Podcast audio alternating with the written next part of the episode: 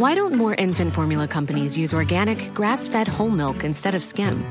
Why don't more infant formula companies use the latest breast milk science? Why don't more infant formula companies run their own clinical trials? Why don't more infant formula companies use more of the proteins found in breast milk? Why don't more infant formula companies have their own factories instead of outsourcing their manufacturing? We wondered the same thing. So we made ByHeart, a better formula for formula. Learn more at byheart.com. I'm Sandra, and I'm just the professional your small business was looking for. But you didn't hire me because you didn't use LinkedIn jobs. LinkedIn has professionals you can't find anywhere else, including those who aren't actively looking for a new job but might be open to the perfect role, like me.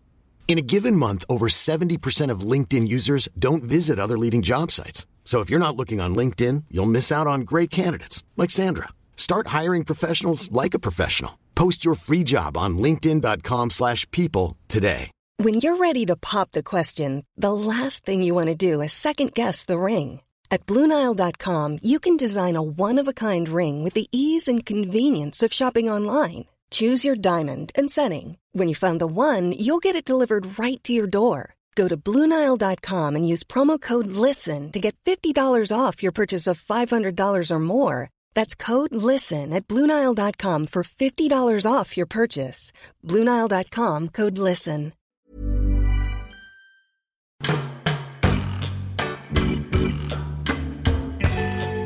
Vi sitter ju eh, isär den här veckan. Vi testar eh, på distans.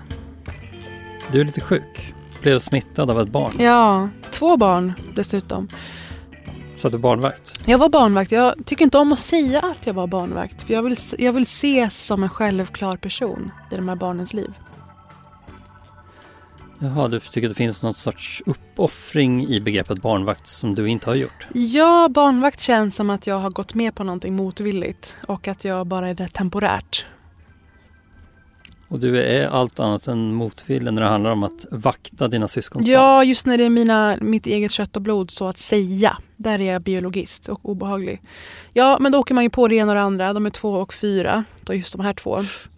Två och fyra, det är ju en riktigt känslig ålder när det kommer till virus. Det är ju då de är de är inte så härdade än, så det är ju bara när man skickar dem till förskolan så är det bara som att doppa en tops i virusfloran och sen få hem den. Så de går ju runt som små Ja. vandrande drivhus för säsongsodlade virus. De går runt små högar med hud och kommer hem med virus. Nej men det hjälper ju att de som människor, som personer, är bättre än någonsin. De kommer ju aldrig vara skärmigare eller mer älskvärda. Nej, eh, de, alltså människan pikar väl vid två och ett halvt ungefär. Ja, absolut. Sen är det inte mycket att I, ha. i, eh, som sympatisk varelse. Sen är det inte mycket att ha. Den är som mest lättälskad när hon är två och ett halvt. Sen går det ut för stadigt. Ja, det är väldigt få i alla fall som inte lever upp till den bilden. Eh, I övrigt den här veckan, förutom att jag då varit snorig och mått horribelt, så har jag eh, med värme minns i somras den här middagen jag berättade om när jag var i Italien och en amerikan eh, skällde på mig för att jag var en islamhatare. Minns du det? Ja, han drog lite, hade lite förutfattade meningar om dig eftersom du var svensk. Exakt. Vi pratade om det här att man eh, har börjat småljuga om att man kanske är dansk Ja. eller norsk när man är utomlands. För att det är lite pinsamt att vara svensk. Ja, vi kommer tillbaka till just norsk, för du har ju då precis varit i Norge och kunnat testa på att fejka och vara norsk. Men jo, jag minns med värme den här stunden för att då som islamhatare slapp jag i alla fall skämmas som jag gjort den här veckan. Jag har förstått att det har cirkulerat någon video. Jag såg några sekunder av det här på tv, Ja. alltså kanske Nyhetsmorgon eller något. Och jag bara kastade mig på fjärrkontrollen och stängde av för att jag fick... Alltså det, sekundärskammen blev så stark så att jag fick ett tryck över bröstet. Alltså Ulf Kristersson gjorde väl någon sorts film där han bjöd in Macron eller flaggade då till Macron att han skulle få fika när han kom till Sverige. Det var ganska uppfordrande klipp.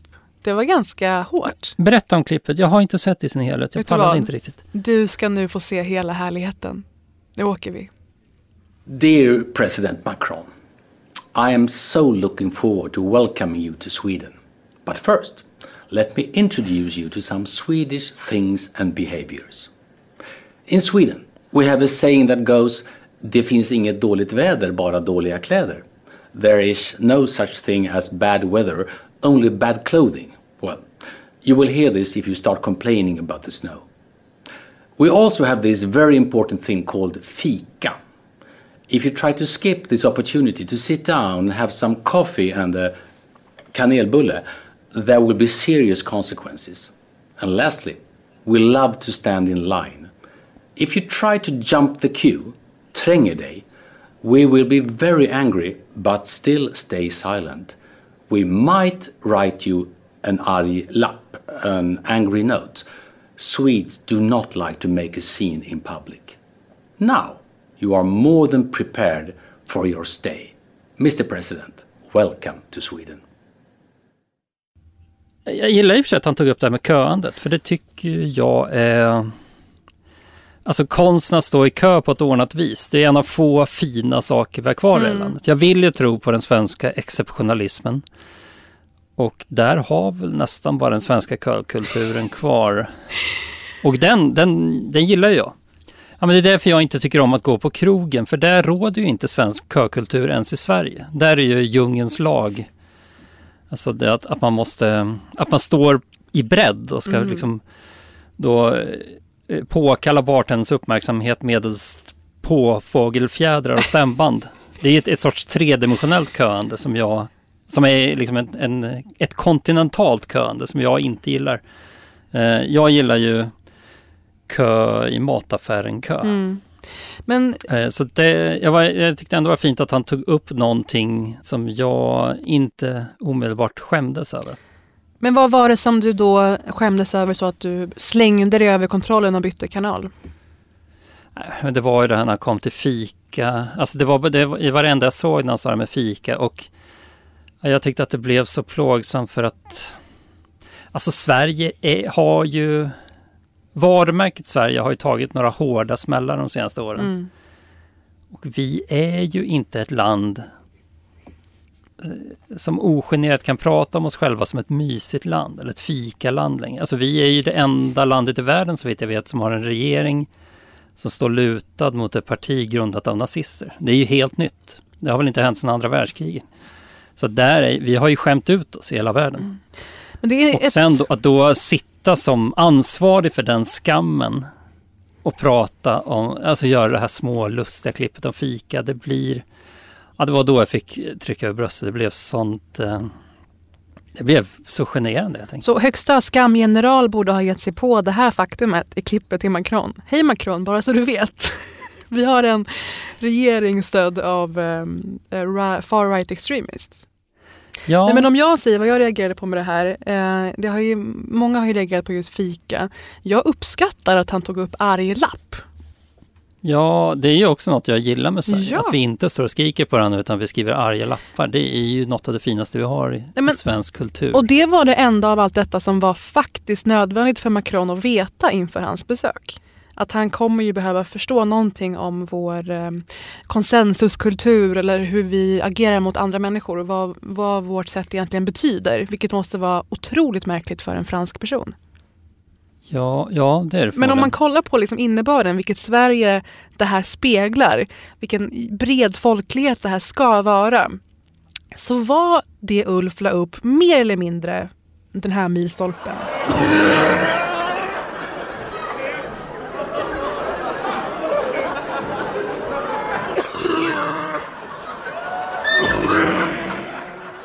Det här du hörde nu, det är Robert Gustafssons eh, trademark-hosta i Killinggänget. Har han en hosta? Ja, alltså du, det här älskar jag med dig. Det är alltså ett revy och folkpark-Sverige som eh, på något sätt kokas ner i Robert Gustafssons eviga hosta och att det är hans då största trademark kanske som eh, komiker. Och du känner inte alls igen det här fast det här var med i Killinggänget-dokumentären. Jag har inte sett Killinggänget dokumentären, men jag har ju sett Killinggänget många gånger. Jaha, jag hade glömt bort det här med hostan. Nu när du säger så kommer jag ihåg att han jobbar med hostan när han är den där busschauffören till exempel i Torsk på Tallinn. Otroligt många olika karaktärer. Han är duktig på att hosta. Men så här, jag började fundera på vad borde han ha lagt upp? Förutom då eh, att arg lapp ändå har en poäng. Vad mer kan ha en faktisk poäng? För att förstå det svenska folket och klimatet. Jag kommer att tänka på några svenska saker. Att inte hälsa på grannar. Att kolla ut genom nyckelhålet innan man går ut ur trappen. Att det är nödvändigt att veta för en fransman. Det här är ju saker som jag uppskattar med Sverige. Att vi inte håller på träng, alltså lutar oss in i varandras tillvaro Ja. fast man inte känner varandra hur som helst. Alltså det, det brukar sägas, det pratas ju ofta om att det är typiskt svenskt att inte prata med främlingar på bussen. En jävla mardröm att bo i ett land där främlingar pratar med en på bussen. Alltså du borde ju ha gjort det här klippet. På uppdrag av regeringskansliet så har Andre Walden kokat ner allt som är svenskt. Och du gör det med faktisk eh, kärlek. Det här kändes kanske lite platt. Det var nog därför. Ja men det känns ju inte som att Ulf på riktigt älskar kör. Nej. Han är väl också lite, liksom, rent politiskt, en köpa sig förbi kön-laget. Ah, nu kommer vi till de olyckliga eh, konsekvenserna av det här klippet som kanske var menat som att i tider av usla opinionssiffror visa lite, här kommer Macron till Sverige för första gången. Åh vad det går bra för Ulf eh, fast han är här för att hälsa på kungen de facto. Men sen också det som du hintar om nu. Att eh, det var ett avslöjande som ledde till en polisutredning om mutbrott mot Ulf. Att han hoppade förbi bostadskön och fick en lägenhet som var avsedd för våldsutsatta kvinnor. Det tror jag är jobbigare för Ulf än att man kanske lite tycker att det här är lite pinsamt. Men vad är typiskt svenskt idag? Liksom, Det är väl typ vad är det? Nazism, klassklyftor och Det skjutningar. blir inte lika bra i ett sånt klipp med en blink-emoji. Han borde ha sagt till Macron, kom hit till Sverige, vi ska ut till förorten och skjuta barn. Det är inte lika lätt att skriva i en caption med en blink-emoji. Det är det som är problemet. Macron, på med haklappen för nu ska vi äta förskingrade skattepengar tillsammans. Från en börsnoterad skola med otydlig ägarstruktur. Det är ju typiskt svenskt. Blink-emoji.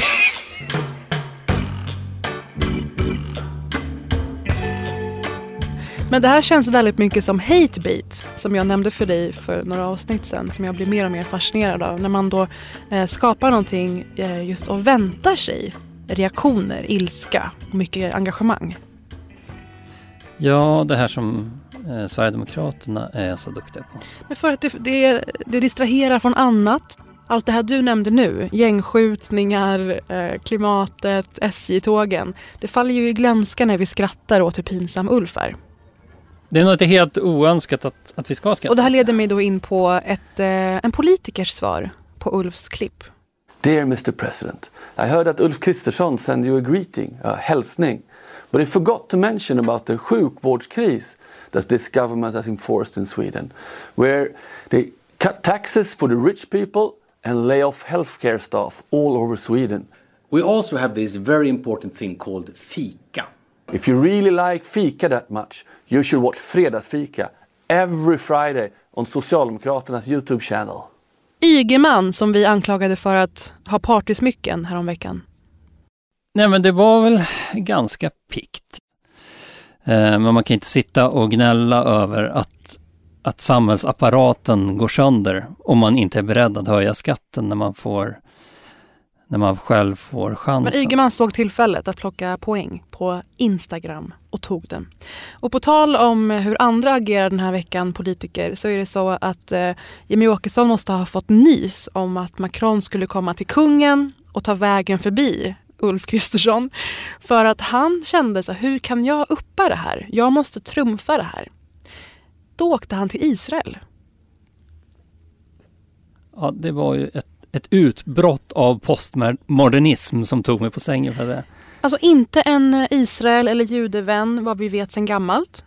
Men i detta läge just åka till Israel och den här veckan. Hur tänkte du när du såg det? Jag, jag har ju aldrig använt ett mem för att uttrycka mig. Och det är väl egentligen fel format eh, eller fel arena att använda ett mem i en podcast eftersom det bara är ljud. Testa gärna! Men jag kan inte med ord beskriva vad jag kände inför den där bilden på Jimmy Åkesson när han skakar hand med Israels minister för kampen mot antisemitism. Men eh, googla White Guy Blinking. Den här killen som...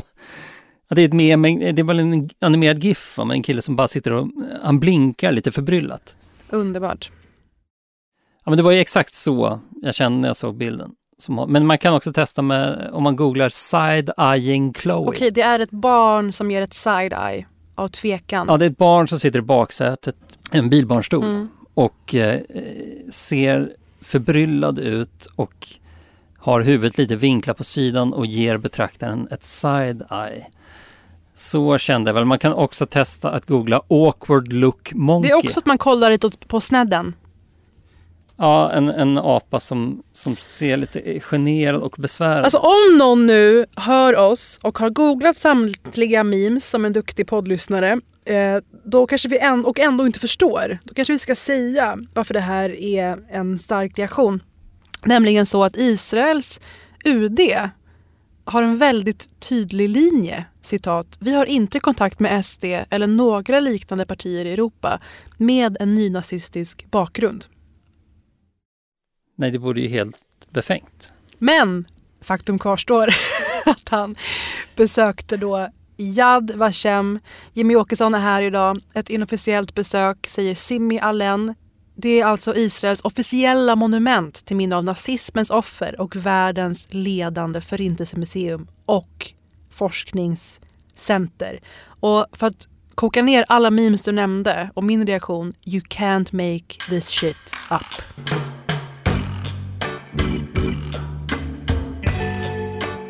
Jag har eh, sett något som skakade mig i grunden, Parisa. Eh, och jag såg det i Norge. Eh, för några dagar sedan begav jag mig till Norge med anledning av... Sa jag begav nu? Mm. Det kan vara så att jag sitter här och försöker undvika det smutsiga ordet flög. Jag flög till Norge. Begav låter lite som att man gick till fots, va? Ehm, Eller att jag red. just det. Att bege sig någonstans kan ju aldrig vara snabbare än att man rider. Va? Det här är spännande rent eh, Fredrik Lindström-lingvistiskt. om vi kommer, all, vi kommer liksom börja fejda ut flög ur vårt vardagliga tal. Men låt oss Ja, inte gå in på det. gjort. Det var det jag ertappade mig själv sen att jag försökte få det till begav mig när jag flög. Dessutom flög jag hem samma eftermiddag. Så jag var bara där i några timmar. Så det var i sanning ett miljöbrott. In och ut, som en sån eh, smash and grab-kupp mot klimatet. Ett helikopterrån. Jag helikopterrånade mina barns framtid. Eh, vi kan säga att jag red till Norge. Eh, Jag red genom Skanderna på en sån nordsvensk med stora hovskägg. Vi tar det från början. För några dagar sedan red jag till Norge på en nordsvensk som jag parkerade på Gardermoen innan jag tog ett tåg in till Oslo.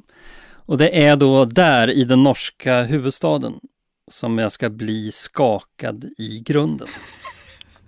Jag ska få en inblick i något för mig hittills okänt och djupt chockerande i norsk kultur. Mm. Men kan man säga redan nu att det här kommer på något sätt likna eller vara motsägelsefullt mot den Norgebild jag levererade för några veckor sedan?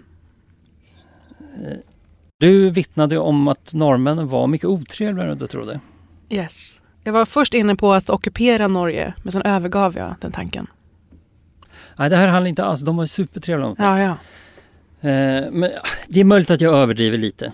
Det kanske också bara var en helt vanlig kulturkrock. Ja. Men jag vill ju väcka din nyfikenhet. Jag vill att du ska svälja kroken. Linan ska vara sträckt när jag berättar det här. ja. Är linan sträckt? Oh ja. Parisa. Mm, då så.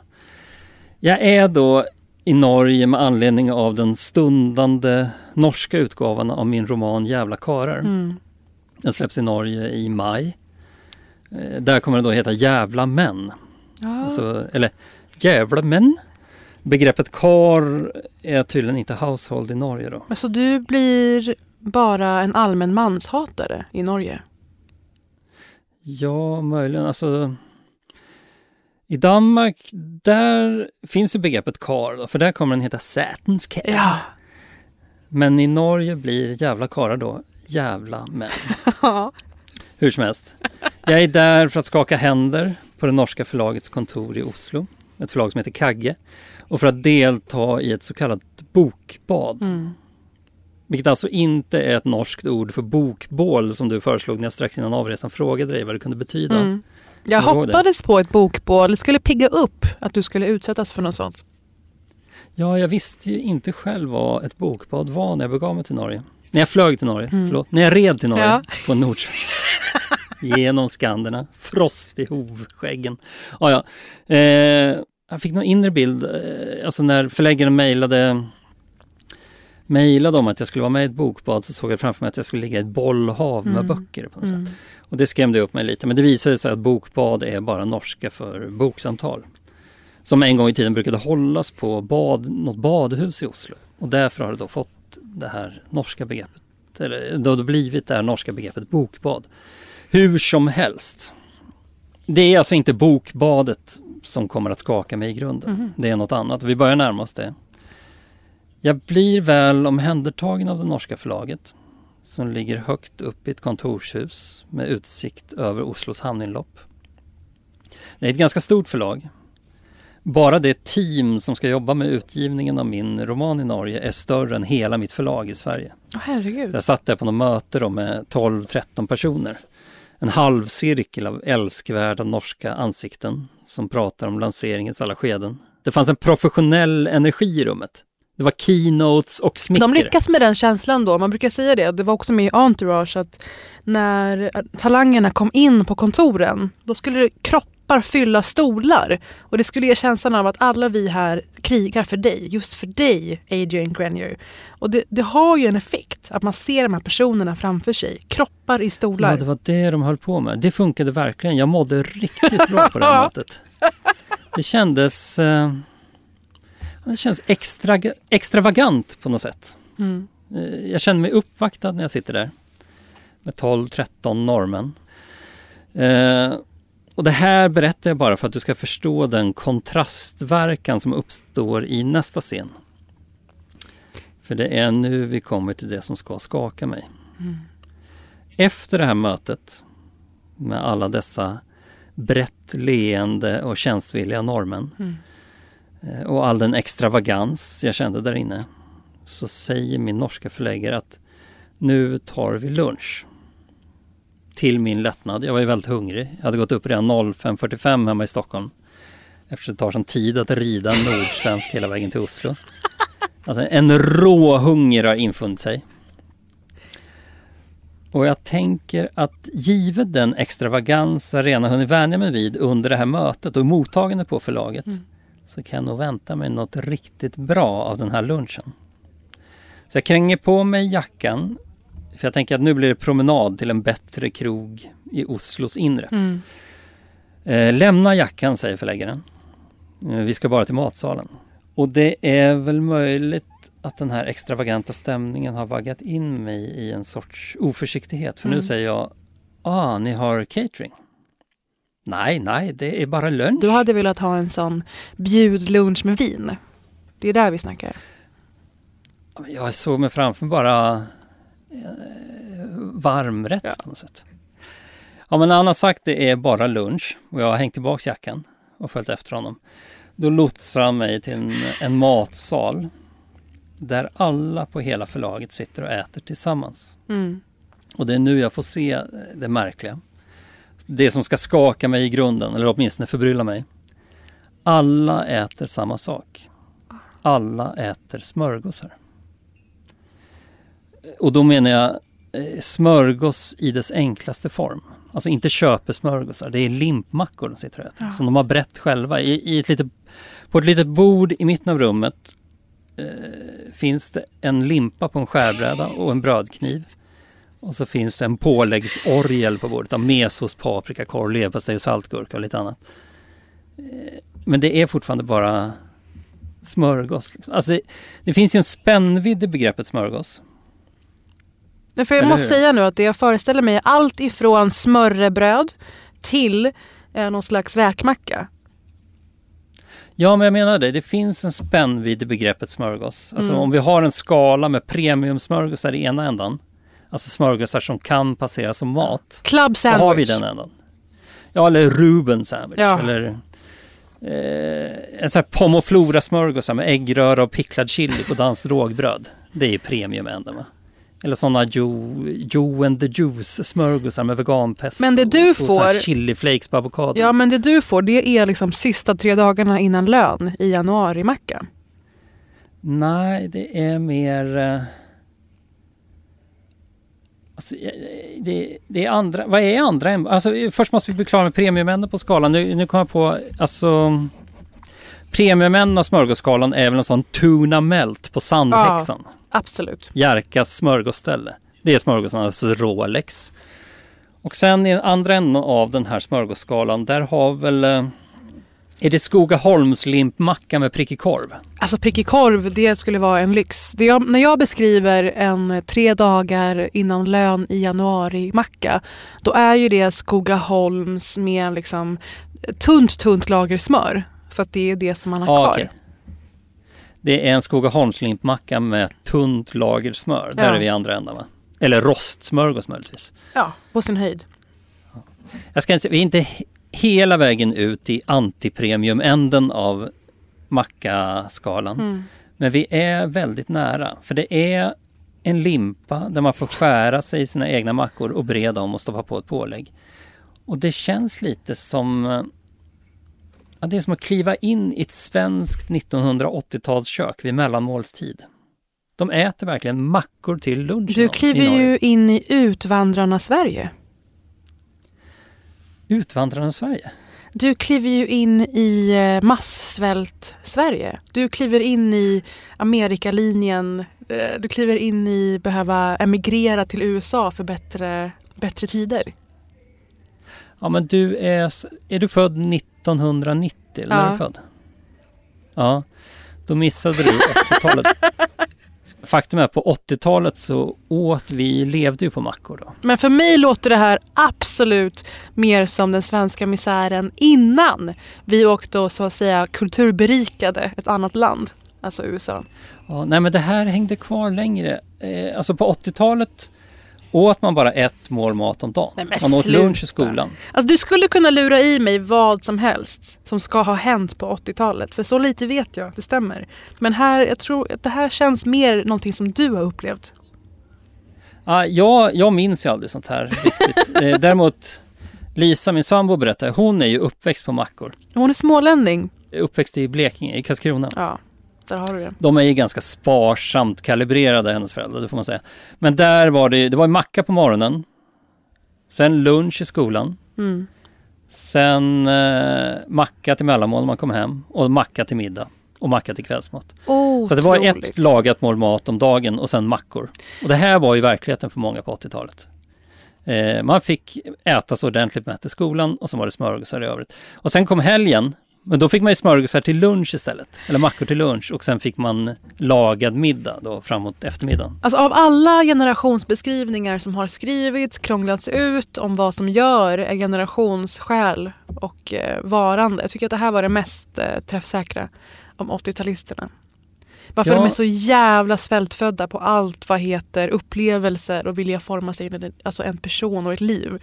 Att det hänger ihop med mack-helvetet. Ja, men när jag står där i den här matsalen och skär mina egna mackor och brer dem. Jag tog faktiskt mesmör på en macka. Det var så länge sedan jag åt mesmör. Jag var tvungen att testa. Ja.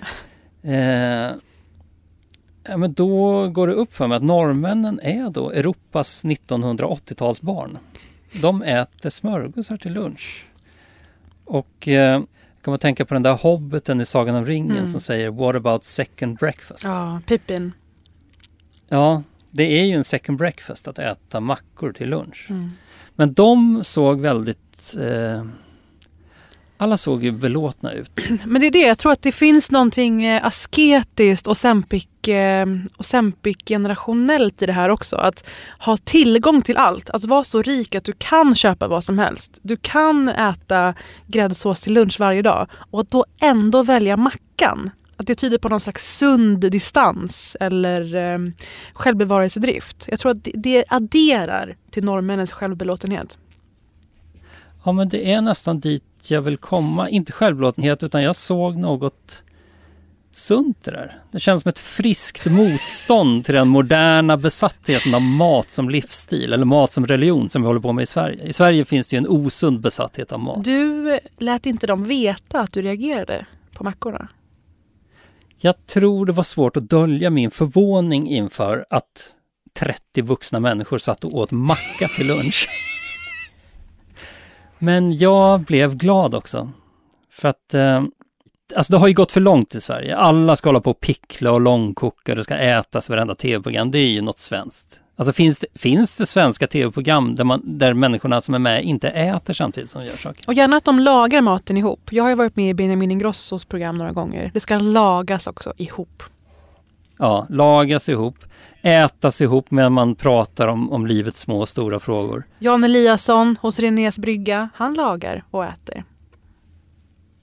Ja, Renés brygga är ju typiskt för den här matfixeringen som finns i Sverige. Så mycket bättre också, det ska ätas och lyssnas på musik då. Stjärna på slottet, där ska ätas och pratas om tiden på scenskolan Ja. och Mia på Gröte och Nyhetsmorgon och kväll och Pluras ditt och datt. Det är mat överallt. Eh, och där, det är ju helt främmande för i alla fall då den här liksom media Stockholmsklassen. Att, att, att ett kontor skulle sätta sig och äta mackor till lunch. Här måste man ju gå ut och ruinera sig. Ja, men jag såg en frånvaro av eh, alltså den här ängsligheten kring mat i den där matsalen i Oslo. Det var som att umgänget var det viktiga för dem, att sitta ner en stund tillsammans. Med några omärkvärdiga mackor. Eh, de har liksom inte gått på den här myten om att mat är något mycket mer än energi som bara ska ner i ett hål i ansiktet. Och jag tror att vi har något att lära av norrmännen där. Jag skulle nästan vilja se det här i Sverige också. Eh, att man bara slänger fram en limpa och lite pålägg, brer sig några mackor och sen sätter man sig ner och pratar eh, på kontoret istället. Nu är inte jag på något kontor, men eh, jag har ju aldrig sett det här i Sverige. Limpmackelunch Sverige finns Här ju. trodde jag att vi var överens om att vi skulle never make Norway Sweden again. Men du vill ta hit norska mackvansinnet. Ja, om det kan bota den, den svenska religiösa besattheten vid mat.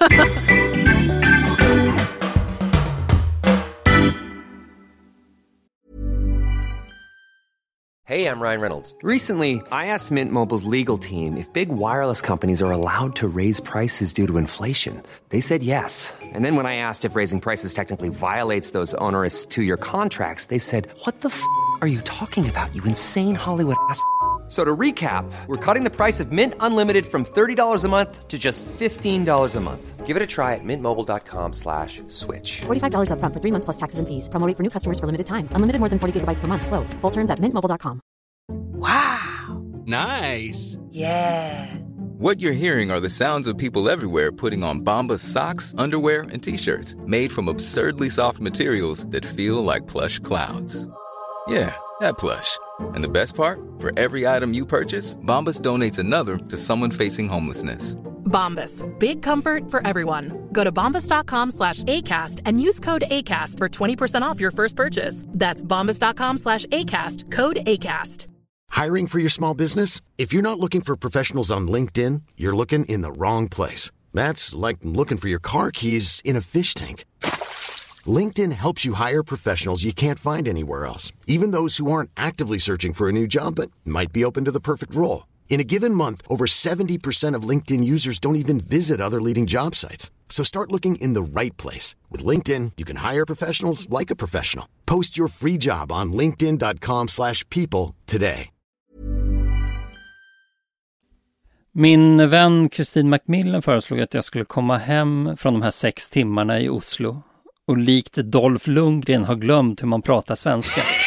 Att det hade varit roligt om jag efter uh, att ha pamprats av de här norska företagsmänniskorna i några timmar skulle komma hem och prata en uh, grötig nynorsk. Ja, men också det här vi sa att man gärna vill agera icke-svensk numera utomlands. Jag tror att du upplevdes nog som svensk sekunden du satte din fot i vilket rum som helst.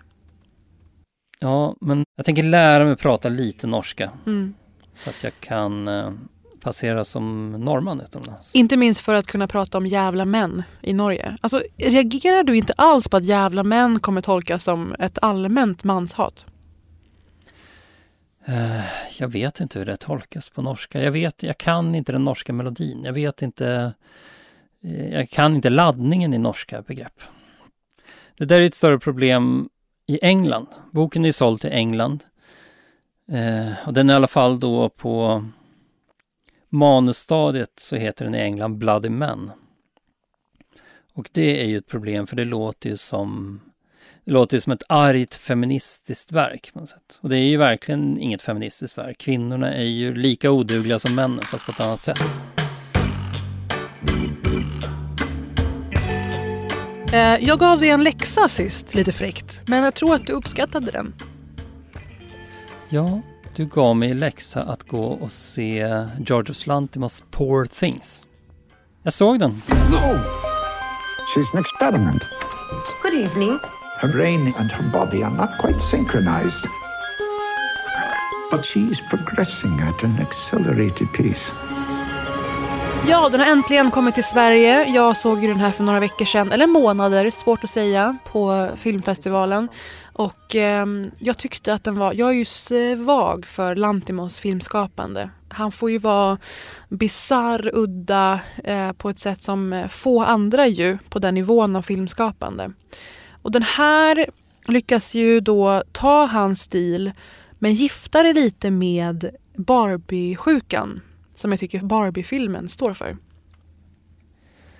Ja, jag, jag är inte så förtjust i Georgios Lantimos. Jag skulle säga att det här är första gången jag ser Georgios Lantimos vara så bra som kritikerna hela tiden har försökt övertyga sig själva om att han är. Mm. Eh, Det är väl, eh, jag har, tycker att han har tillhört 3 plus-samhället. Men, vad har du nu- sett då? The Lobster typ? Eh, Ja, där Sacred Deer, vad heter. Jag har ju sett flera filmer av honom innan. Men jag har ju för full transparens då inte sett The Favourite. Men det finns ett skäl till att jag inte har sett The Favourite. Och det är ju att ingen av de Georgios Lantimos filmer som innan dess hyllades av kritikerna har varit mer än 3 plus. Och då har jag ju liksom slutat lita på de som säger att Georgios Lantimos är bra. Nej, men The Favourite, där är det, det är då han kliver upp i fempoängsskaran. Och det här tycker du också blir en fem, en femplussare. Varför? eh, Att varför? Det vet jag inte, men fyra var det fall. En fyra var det. Okej, fyra får Poor Things av Andrev. Eh, den, när jag satt där och tittade, när jag säger Barbie-sjukan, jag tror du förstår direkt vad jag menar när jag säger så. Att det var kanske två timmar in i filmen som den antar plötsligt pekpinne-aspekterna ur Barbie av Greta Gerwig i år. Och då hörde man mig sucka. Men du tycker ändå att det var en 5 plus film? Absolut. Det är ju för att jag Pekpinnarna till trots? Ja, då blev jag väldigt, jag förstod. Jag tror jag kunde ta in att så här, det, det måste komma någon läxa så här övertydligt för att han ska få göra en så påkostad film som ändå har ett så bisarrt tema hos en stor Hollywoodstudio. Alltså eftergifternas film. Det är inte så mycket att göra åt, vilket även Barbie var. Eftergifternas eh, reklamfilm då, då för plastdockorna. Men Barbie var väl ett rent propagandanummer? Kanske. Men du har det var inte väl sett, helt ointressant? du har inte den bara- sett hela Barbie? Nej, jag fick ju stänga av. Det var så tråkigt. Men jag tänker innan... Alltså det var ju, jag tycker att den var ganska finesslös också. Jag tänker innan vi går in på ett par aspekter av Poor Things för er som har sett den eller inte sett den oavsett. Så tänkte jag bara benämna det här med att Barbie, vissa menar gick eh, i stort sett lottlös från årets Oscars eh, nominering. Eller det blev ju årets film, det blev några sådana kategorier men det är många som är arga över då att Greta Gerwig inte blev eh, reginominerad och att Margot Robbie inte blev nominerad som skådespelerska. Ja, man får säga Barbie fick då bara åtta Oscarsnomineringar. Och därmed är vi väl en hårsmån från Gilead, The Handmaid's Tale. Ja, det är bara att ge upp på det här samhället. Nej, men jag såg de reaktionerna och jag, jag kanske också reagerade på att eh, Gerwig inte blev reginominerad. Jag tycker inte hon skulle ha blivit det istället för Trier som gjorde eh, Anatomy of a Fall som jag tycker var fantastisk. Har du sett den? Nej, det är ju en av de sista filmerna som jag förväntar mig mycket av från förra året som jag ännu inte har sett. Däremot tycker jag att eh, Greta Gerwig kunde ha fått den istället för Jonathan Glazer då, då som gjorde The Zone of Interest som vill säga mycket och inte säger mycket alls. Jag tycker att den här upprördheten kring att Barbie bara fick åtta Oscarsnomineringar. Mm. Den fångades väldigt fint av eh, det finns en satirtidning som heter Reductress. Ja, ja. De la ju upp en, en, eh, en fejkad, eh, vad säger man, en fejkad... eh, Reklam eller eh, nyhetsrubrik. Ja, som en fejkad essärubrik Mm. eh, på Instagram som var då Ja, den löd så här. Why feminism is useless unless the feature length toy commercial wins every single Oscar. Mm. Ja, Eh, och så var det en bild på, då, på en arg kvinna eh, med kort hår som står lutad mot ett, ett staket i vad som ser ut att vara San Francisco. Som har skrivit den här, eh, alltså här fake essän. Men det är svårt det att säga emot men den fångade verkligen det som jag reagerade på. Eh, jag, jag kan tycka att Margot Robbie kan gå utan. Jag hade tyckt att Greta Gerwigs insats var intressant faktiskt. Men ur feministisk synpunkt så upprepar jag min kritik mot filmen när den kom i somras. Att det här är en film där framförallt mäns inre resa skildras. Där män får vara flerdimensionella, udda, eh, utpräglade karaktärer utöver Kate McKinnon. Och att det kanske hänger ihop med att det, det blev det här ingentinget. Det blev någon slags eh, platt, eh, förutsägbar, eh, en läxa helt enkelt. Jag ska inte trampa för mycket på Barbie när jag inte har sett mer än 20 minuter av den. Jag ska göra ett försök att se klart den. Då. Men varför jag nämner Barbie i samband med Emma Stone, det är inte bara för att den då blev Oscarsnominerad och hon är till förmån för Barbie-filmen. Men när då folk var som mest upprörda över att eh, Greta Gerwig och Margot Robbie inte fick de här nomineringarna så drog folk paralleller till att, här, vadå? Hade de behövt vara sexarbetare ett tag för att den filmen skulle kvalificera sig? Och vet du vad? Kanske det. Nu när du säger det, kanske det. För att grejen med Barbie är att det finns inget mörker eller någonting värt att utforska i Margot Robbies Barbie. Den, alltså jag skrev det när jag såg den här och la ut det någonstans på Instagram. Att eh, jag hade önskat att Barbie kanske var en mobbare. Eller att Barbie var en manshatare. Barbie förtryckte männen på ett tydligare sätt. Nu blev det bara ett ingenting tycker jag av henne och hennes djupa, djupa sorg över att få en cellulit och en platt fot. Så jag, jag tycker nog att den, den kan gott gå utan. Ja, alltså jag, nej, jag, jag är som du förstår inte upprörd över att Barbie bara fick åtta Oscarsnomineringar. jag är ju däremot väldigt upprörd. Jag kommer ju inte erkänna Oscarsgalan 2024 överhuvudtaget. För det som hände mig i fjol. Nej, för det som jag flaggade för för några avsnitt sen. Jag sa att om inte Leonardo DiCaprio vinner Oscar för bästa manliga huvudroll för Killers of the Flower Moon, då avgår jag från samtiden. Ja. Han blev nu inte ens nominerad Ja. Till den här Oscarn. det är ingen som diskuterar det alls i samma utsträckning som eh, Nej, jag Barbie-fadäsen. ser inte ramaskrit Mm. och därför kommer jag då... Jag, jag ska inte göra någon stor affär av. Jag kommer bara inte erkänna Oscarsgalan 2024. Jag vänder den ryggen.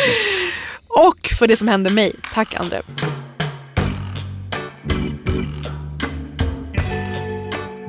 Men nu när folk ger sig ut och ska se Poor Things då eventuellt så kan det vara värt att dra en liten kort eh, synopsis. Det är så att eh, William Dafoe är en underbar, någon slags tarmbefriad eh, vetenskapsman som eh, tagit sig an att operera in en babyhjärna i en ung sexig kvinnokropp. Ungefär så.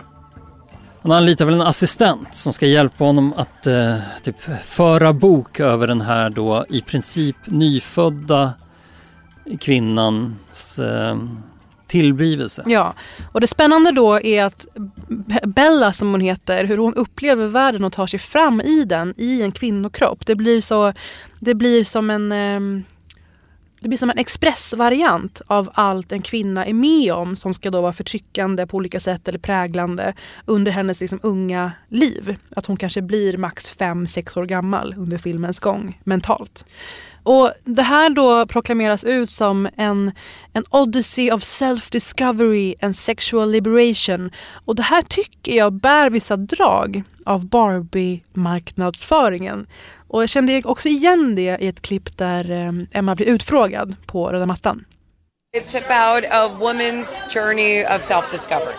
Bella is um, her own creature. She's a woman who is uh, hungry for experience and she's curious and bold and um, I don't know. She's she's my favorite.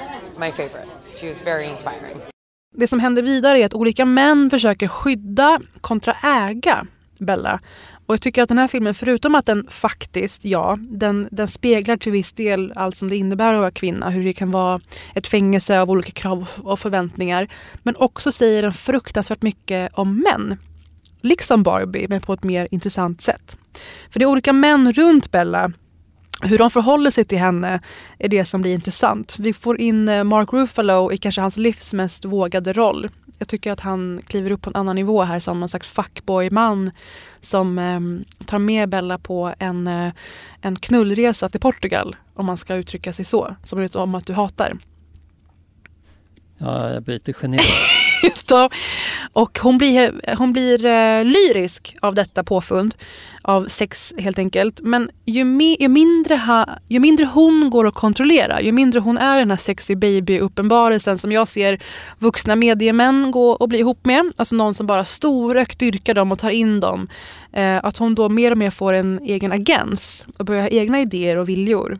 Desto mer sårad blir ju Mark Ruffalos fuckboy i filmen.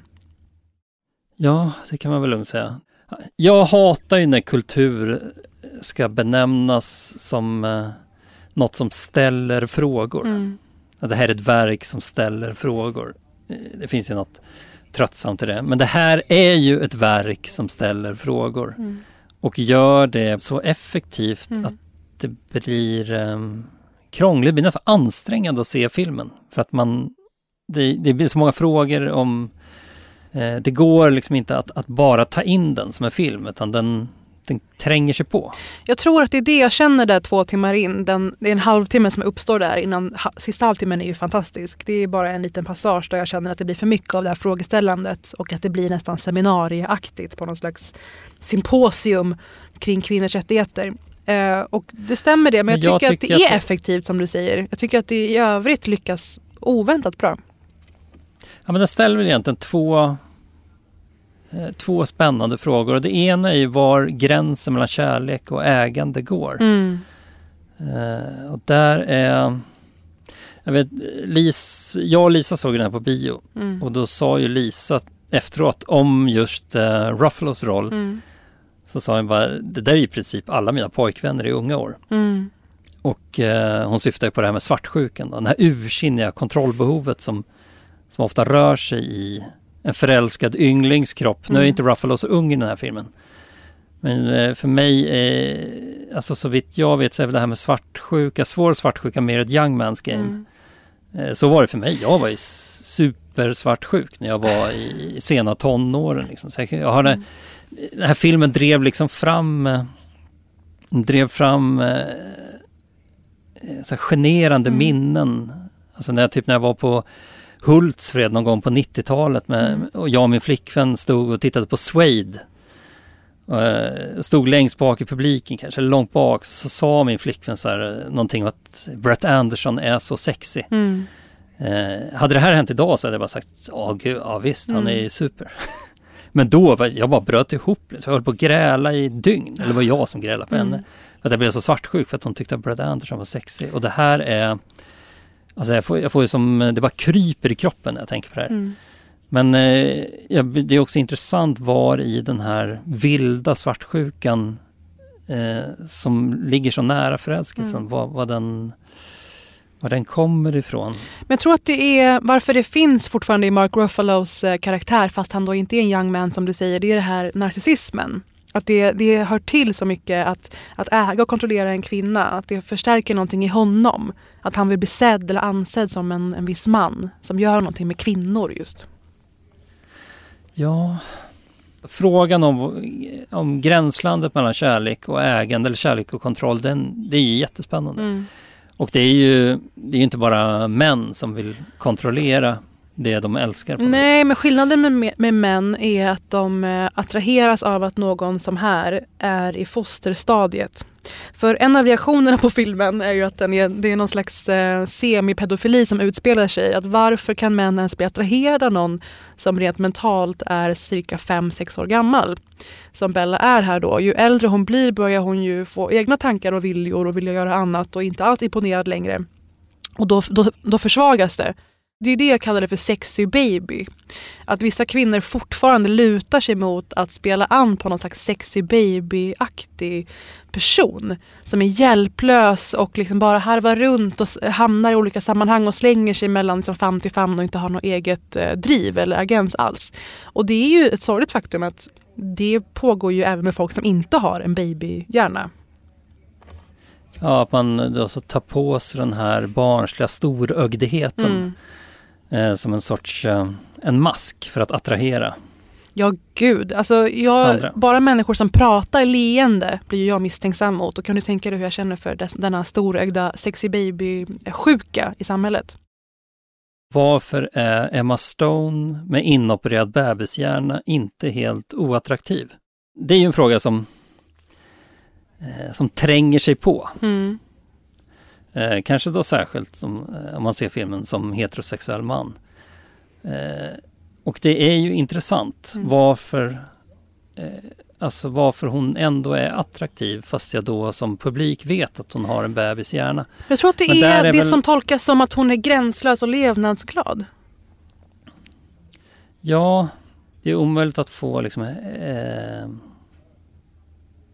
en ren tolkning av det här. Mm. Emma Stone är väl ungefär den mest attraktiva kvinnan i den här upplagan av mänskligheten. Ja, men det går ju inte att tänka bort att hon bara spelar att hon har en bebishjärna. Och därför så får man inget, det blir inget riktigt test. Det intressanta här är ju att eh, bebishjärnan inte drar ner attraktionsgraden mer. Alltså om en man gick ut med bebishjärna, hur sexig han än är. Jag tror kvinnor hade inte varit lika benägna att tycka att det vore eh, attraktivt. Nej, nej det tror inte jag. Nej, så eh, vet han, vem tycker jag är snygg? Eh, Mats Mikkelsen. Han går runt med bebishjärna. Världens sexigaste man. Eh, han fallerar ju helt. Men jag tror, mm, det, det här jag säger att det är män och kvinnor. Att, att för män att det finns den här stora hjälplösheten. Att det bara förstärker i vissa sjuka fall hur sexig Emma Stone de facto är. Ja, men det finns ju kanske något då i den manliga genetiska koden eh, som uppskattar en hjälplöshet hos en kvinna. Är du eller? biologist nu? Eh, jag är ju råbiologist. Har inte det framgått? Åh, jag är på att dö!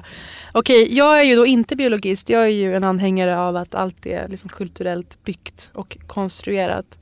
Men eh, jag, jag tror att eh, den, den bär ju på alla de här frågorna som du säger. Man upplever allting när man tittar med henne. Det är en fantastiskt stark och vacker upplevelse.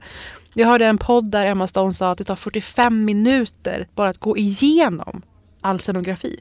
De här städerna de har byggt upp för filmen. Ja, vad häftigt. Den är ju väldigt snygg. Vi återkommer till sexfrågan för att som jag nämnde i början så är det ju så att hon, förutom att hon då går igång så jättemycket på att ligga med en man och ironiskt nog när det ska handla om kvinnors sexuella frigörelse. En poddlyssnare hörde av sig med varför fan då är det bara en massa penetrationssex? Frågetecken. Och det kanske är ett tecken på att det är män som har skrivit och gjort den här filmen. Eh, ja, det är ju en man som har skrivit och gjort film. Mm. Det är McNamara och Lantimos. Men jag, först, jag förstår inte invändningen. Vad, vad, vad var det? Eh, Den här ska handla om kvinnors sexuella frigörelse. Eh, varför är det då så mycket fokus på penetrationssex i så fall? Det är ju inte det som i allra högsta grad kanske förser kvinnor med sexuell njutning. If you catch my drift. Jaha, men det förekommer ju annan form av sex också. Nej, men hon menar på att det var så fruktansvärt mycket. Mycket! Och det tycker jag var roligt. För det tror jag att det är framförallt med eh, Ruffalo i början. Men han verkar ju begåvad på alla de, de tänkbara sätten. Eh, ska han vara. Hans karaktär eller han själv. Vill gärna veta om båda stämmer. Men vidare med sexet. Du vill ju ogärna se sex i kultur. Och här skiljer du dig åt från resten av mänskligheten verkar det som. Ja, men det var här eh, filmen var banbrytande för mig. Alltså för jag tycker ju inte om sex som, som, eh, eh Förlåt? alltså som eh, berättar teknisk drivkraft. Okej. Jag kände att sex som populärkulturellt bränsle dog 2011. Tvärdog 2011. Det var fjärde säsongen av Californication. Där kände jag att människan var färdig med sex. Plötsligt, två, tre avsnitt in, kände jag bara där blev människan färdig med sex. Den sista mystiken och spänningen försvann. Och sen dess har jag inte velat se någonting som har med sex att göra. Eh, Det är så oerhört intressant för att allt som finns just nu, dess bränsle är som du säger att det förekommer sex och nakna kroppar. Jag skrev en krönika om det här för... Men hur kan det fortfarande kittla mig? Jag skrev en krönika om det här för ett tag sedan att när är sex informativt, när jag informerar någonting om gestaltningen, om karaktärerna, då är det intressant. Eh, Att det händer någonting mellan människorna i akten. Annars så tycker jag att den här såpa-varianten, att folk bara vaknar bredvid varandra svettiga, det räcker. Bara jag förstår att det har hänt någonting så är jag ganska glad. Men då skrev jag att det blir som en, alltså en initiationsrit, ett uppoffrande som framförallt unga vackra kvinnor får genomgå för att visa att de är villiga att göra vad som helst för konsten. I de många fall det inte tillför någonting. Och så drog jag exempel från svenska kriminalserier. Att till och med Snabba Cash och Tunna blå linjen. Där ska vi behöva se just nakna kvinnokroppar i överflöd i sexscener. Eh, det kände folk väldigt olika för, visade det sig. För mig handlar det bara om att eh, alltså skammen kring sex är försvunnen. Eh, och sex utan skam blir ju bara gladporr. Alltså det blir helt, det är helt ointressant. Vad Lantimos lyckas med i den här filmen, Poor Things, är ju att göra sex lite intressant igen. Jag bryr mig Mm. lite om det där med sexet och det är ju för att han lyckas han lyckas med konststycket att infoga lite skam i det. Mm. Alltså att han får den här eh, att, att det blir den här ja, bräckta känslan, den här förvirringen kring eh, karaktären Bella Baxter. Mm. Som eh, ser ut som Emma Stone Mm. eftersom hon spelas av Emma Stone men har en bebis hjärna. Där blir det ju jobbigt i huvudet på mig som publik. Så att säga. Fan vad spännande, men syftar du nu framförallt på när hon är sexarbetare? Eller när hon ligger i järnet med Mark Ruffalo? Eh, ja, men, ja, både och skulle jag säga. För sexarbetarbiten, det är ju framförallt där som Lantimos får verktyget skam. För att andra reagerar så starkt på att Bella bara, ah, jag behövde bara göra det här med en man så fick jag pengar för att hon är en bebis. Att det är så långt hennes resonemangsförmåga sträcker sig. Ja, men det, alltså den passagen i filmen är ganska modig. Mm. Från Lantimos, att han, att han vågar trampa där. Ja, fast än, alltså I ännu... den filmen blir lite obekväm. Fast ännu är ju faktumet så att det är en kvinna med bebishjärna. Ehm, som även om hon har andra sammanhang så är det ju av en slags ehm, uppgivenhet och utsatthet hon söker sig till yrket. Hon är i en liksom, krissituation, behöver ta sig därifrån, tar sig till yrket. Jag tycker att Lantimos liksom lägger fram ganska många parametrar som gör det till ett argument i sig. Ehm, att det inte bara skildrar det som vissa kallar sexarbete helt o, oproblematiskt. Utan jag tycker att det är just att hon slängs in i det där och med tiden inser att eh, det inte är så enkelt som det har ut, alltså utgetts för att vara. Men sen så blir det ju, det ska vi inte, kanske inte avslöja, det här får folk fylla i med. Men det blir som du säger eh, tve, tveksamma känslor mot slutet, hur de väljer att lösa den frågan. Ja, du kanske har lite mer av en analys. Jag tycker bara det piggade upp att jag inte Mm. Blev sömnig under sexscenen, vilket jag brukar bli. Jag brukar liksom, då zoomar jag ut. Jag Men jag tror att du sätter fingret på det. Att det är att de lyckas få in en dimension av skam i det. Att Bella som, som saknar skam eh, med, väg, med tiden förstår att sexarbete, vilken, eh, vad det väcker i andra. Jag, jag tror att eh, som verktyg där är det superintressant. Och sen så tar ju filmen en helt annan sväng på slutet, ska vi absolut inte avslöja. Och det är där den blir 5 plus tycker jag. Det är fruktansvärt snyggt gjort. Eh, jag var underhållen. Jag kanske också ger den en femma förresten. Ja, tack. Jag hade tänkt prata om anal extas också, men eh, jag tror att vi faktiskt, ni hör ju våra tongångar och våra åsikter om hur intressant sex är eller inte är. Men du har hört om anal extas? Eh, Ja, det här låter bekant, men det låter också jobbigt. Vill jag Det är en rumpdokumentär på SVT Play. Ja, det är det där ja. Mm. Ja men du ser, alltså det finns ju fortfarande ett motstånd att prata om sex och då är det väl fortfarande intressant. Men det finns mycket mer som tyder på att vi börjar liksom gå väldigt isär varandra vad gäller sex. Eh, Att det är liksom en konstant översexualisering av folk på Instagram, på eget bevåg, för pengar. Eh, Att det kanske urholkar då det här glappet till liksom prostitution, som jag kallar det. Eh, Men sen också, eh, jag läste att Anatomy of a Fall, som vi nämnde nyss. Filmen som också fick många Oscars-nomineringar som är fantastisk. Anatomy d'une chute på franska eventuellt. Att de klippte ur en sexscen till och med som skulle ha varit med.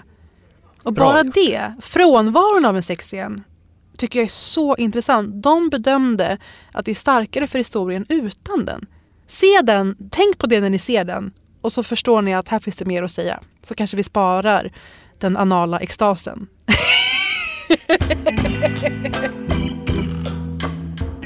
Ni som lyssnar, ni får jättegärna eh, hojta till om ni tänkte på samma saker när ni nu ser Poor Things eller inte ser och ändå tycker saker. Det uppskattas.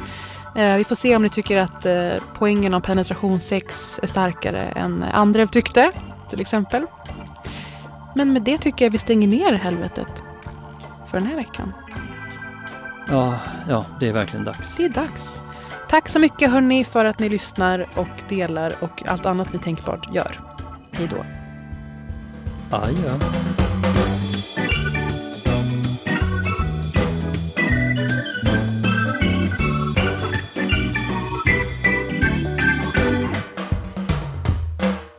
Helvetet med Walden och Parisa görs med Munk Studios.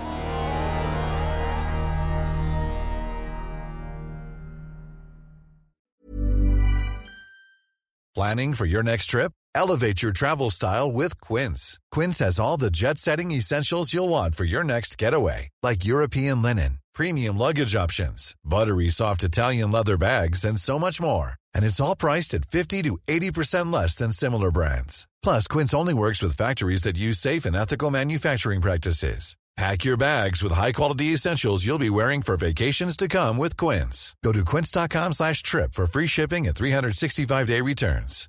Hi, I'm Daniel, founder of Pretty Litter. Cats and cat owners deserve better than any old-fashioned litter. That's why I teamed up with scientists and veterinarians to create Pretty Litter. Its innovative crystal formula has superior odor control and weighs up to 80% less than clay litter.